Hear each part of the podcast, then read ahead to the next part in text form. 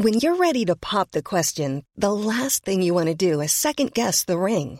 At Bluenile.com, you can design a one of a kind ring with the ease and convenience of shopping online. Choose your diamond and setting. When you find the one, you'll get it delivered right to your door. Go to Bluenile.com and use promo code LISTEN to get $50 off your purchase of $500 or more. That's code LISTEN at Bluenile.com for $50 off your purchase. Bluenile.com code LISTEN. Planning for your next trip? Elevate your travel style with Quince. Quince has all the jet setting essentials you'll want for your next getaway, like European linen, premium luggage options, buttery soft Italian leather bags, and so much more. And it's all priced at 50 to 80% less than similar brands. Plus, Quince only works with factories that use safe and ethical manufacturing practices. Pack your bags with high-quality essentials you'll be wearing for vacations to come with Quince. Go to quince.com slash trip for free shipping and 365-day returns.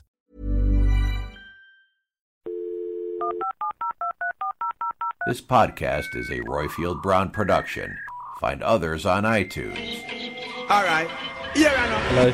Hello, uh, Roifield here. Bit of a strange, different, contemplative mid Atlantic today. We've lived through the end of an epoch, probably the end of the post war British era, neatly encapsulated by the reign of Queen Elizabeth II.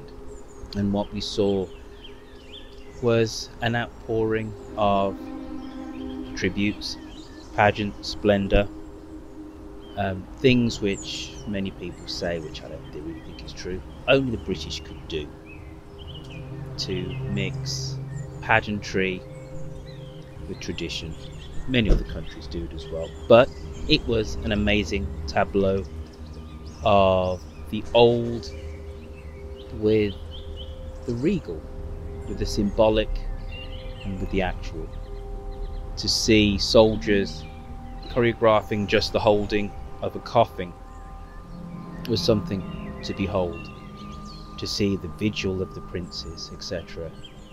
And depending on who you want to believe, half a million, 250,000, 400,000 people filed past the coffin to see old men with their war medals salute their former head of state, or little girls hold hands and curtsy. There's no two ways to say it other than there were some moving scenes in the last two weeks not only did this outpouring of national reflection on a life demand Britain's attention, it also demanded the attention of the world. In many ways, for us Brits, that should be something of pride, but also the status of our decline. Yes, the whole world's media came out to see and to report on the passing of the Queen. She was the Queen. She wasn't just the Queen of England, Scotland, Wales, Northern Ireland, Jamaica, Canada, New Zealand, Australia, Papua New Guinea, and other realms. She was the Queen. Everybody knew who you were talking about because of an imperial legacy that these islands have her passing was world news in a way that the king of Swaziland dying isn't, or let's say the king of Saudi Arabia going. It's because at one point this country held a third of the world's population, a quarter of its territory in its grasp. And with the passing of Elizabeth II, we've moved on not only is this the end of the era where Britain tried to redefine itself, it tried to find relevancy after World War II by cozying up to Europe. The end of her reign also sees us push away from Europe and to become splendid in our isolation. This new Britain, devoid of obvious economic trading blocks, neatly mirrors the Britain before World War One when the world looks at us and they look at our unvaulted traditions, they also look at a country made small, lacking for direction, and that has been hammered home by the budget of Kwasi Kwarteng. Britain simultaneously is deciding to cut taxes disproportionately for the rich and to borrow heavily.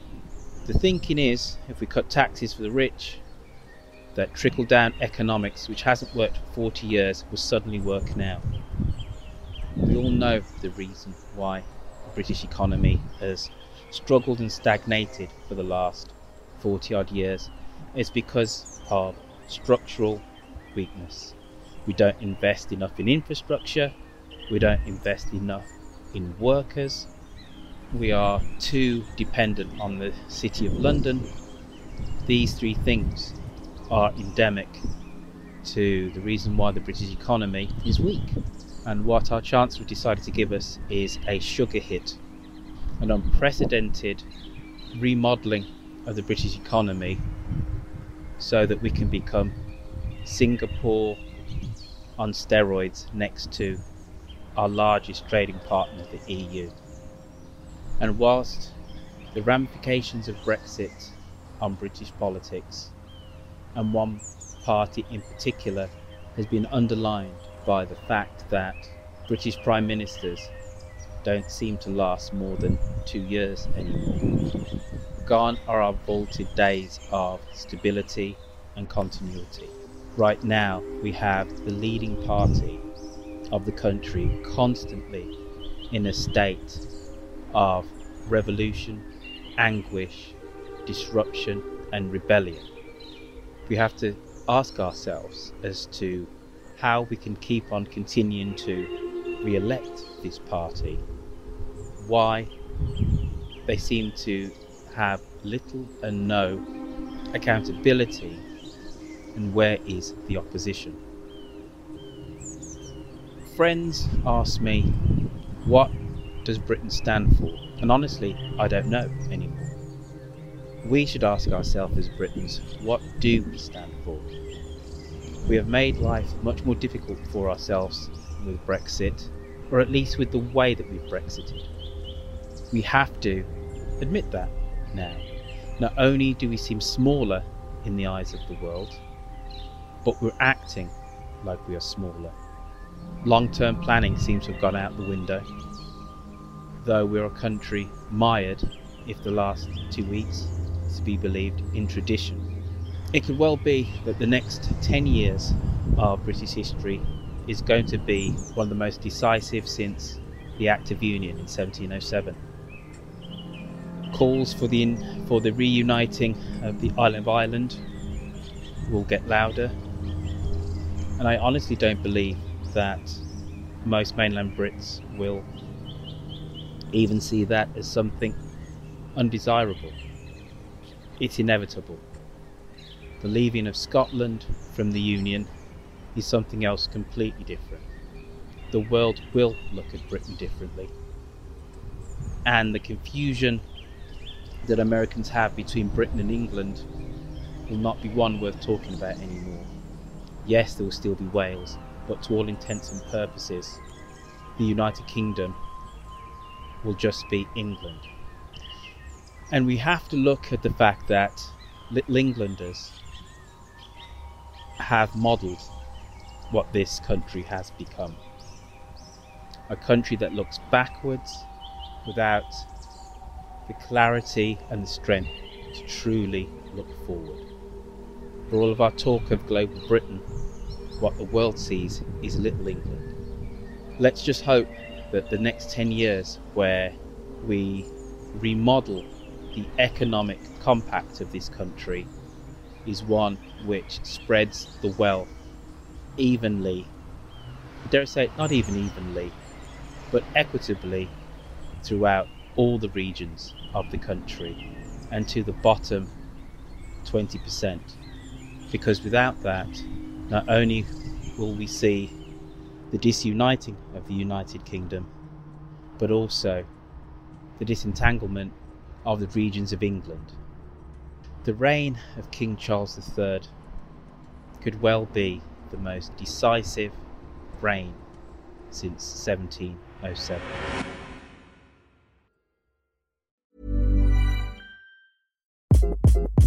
Hi, this is Craig Robinson from Ways to Win, and support for this podcast comes from Invesco QQQ. Invesco QQQ is proud to sponsor this episode and even prouder to provide access to innovation for the last 25 years. Basketball has had innovations over the years too. We're seeing the game played in new ways every day. Learn more at Invesco.com slash QQQ. Let's rethink possibility. Invesco Distributors, Inc. Ever catch yourself eating the same flavorless dinner three days in a row? Dreaming of something better? Well, HelloFresh is your guilt-free dream come true, baby. It's me, Keke Palmer. Let's wake up those taste buds with hot, juicy pecan-crusted chicken or garlic butter shrimp scampi. Mm. Hello Fresh. Stop dreaming of all the delicious possibilities and dig in at HelloFresh.com. Let's get this dinner party started.